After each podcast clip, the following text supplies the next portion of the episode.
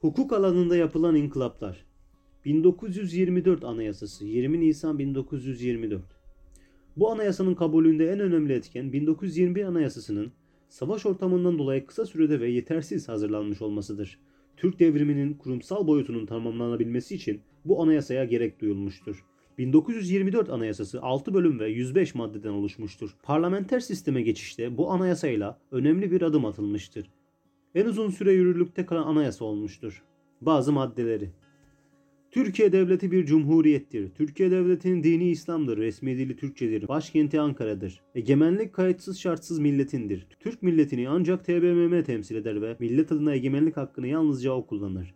Yasama ve yürütme erki TBMM'de belirir ve onda toplanır. Meclis yasama etkisini kendi kullanır. Meclis yürütme etkisini kendi seçtiği Cumhurbaşkanı ve onun tayin edeceği Bakanlar Kurulu eliyle kullanır. Meclis hükümeti her vakit denetleyebilir ve düşünebilir. Yargı hakkı millet adına ulus ve kanuna göre bağımsız mahkemeler tarafından kullanılır. Milletvekili seçmek 18 yaşını bitiren kadın erkek her Türk'ün hakkıdır.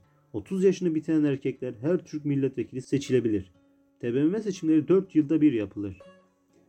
Değişiklikler. 1928 yılında devletin dini İslam'dır maddesi çıkartılmıştır. 28 yılında yine Cumhurbaşkanı yemin biçiminde vallahi şeklinde başlayan dini tanımları kaldırmıştır. 1930, 33 ve 34 yıllarında yapılan düzenlemelerle kadınlara siyasi hakların verilmesine dair maddeler eklenmiştir.